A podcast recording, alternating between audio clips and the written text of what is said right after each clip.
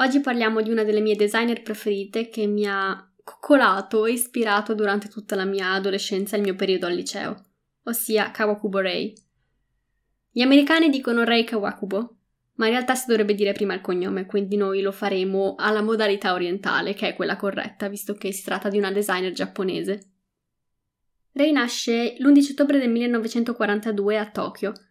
Diciamo che fin da piccola dimostra il suo essere una ribelle in quanto modificava la uniforme scolastica a suo piacimento. A 22 anni studia arte e estetica all'Università di Tokyo e subito dopo inizia a lavorare in una fabbrica tessile per poi lasciare questo lavoro e cominciare come freelance stylist per altri tre anni. A 27 anni inizia a vendere i suoi capi direttamente sotto l'etichetta di Comme des Garçons, che sarà poi il brand che fonda e che tuttora noi conosciamo. A 33 anni apre la sua prima boutique e a 36 lancia anche la sua linea maschile Homme Comme des Garçons.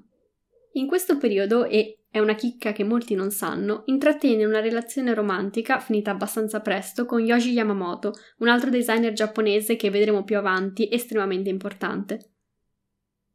A 39 anni, e qui ragazzi si fa il botto, presenta la sua prima collezione a Parigi, chiamata Destroy. Ecco, questo è il punto in cui i parigini, pum, scoprirono che esisteva la moda orientale e soprattutto scoprirono quello che chiamarono poi la moda post-atomica, un tipo di abito, un tipo di outfit, un tipo di estetica opposta e quasi comprensibile per la maggior parte dei designer occidentali.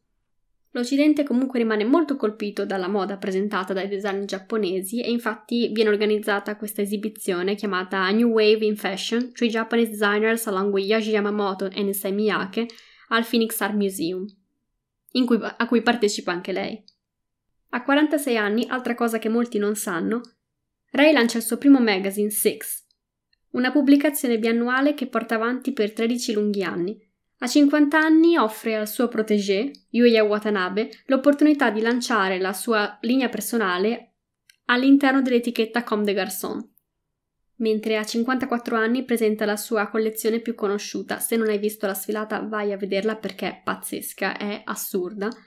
La collezione si chiama Dress Meets Body, Body Meets Dress ed è realizzata, non voglio neanche spiegartela, vai a vederla con delle protuberanze, il corpo non è più il corpo che tu conosci e che tu vedi durante la sfilata, ma viene deformato attraverso delle imbottiture un po' particolari. A 60 anni crea una nuova linea di streetwear, in questo caso, chiamata Comme des Garçons Play. A 62 anni diventa pioniera nell'apertura di pop-up store in tutto il mondo, molto particolari e spesso neanche pubblicizzati, li scoprivi per caso per strada, a Londra, Parigi, a Milano. Kawakuborei è ancora viva e ne ha fatte di cose degli anni, penso solo che a 66 anni ha collaborato con H&M per una collezione che i fan hanno aspettato accampati fuori dai negozi per poterla comprare. Lo so che abbiamo passato i tre minuti, ma devo dirti un'ultima cosa, un'ultima chicca.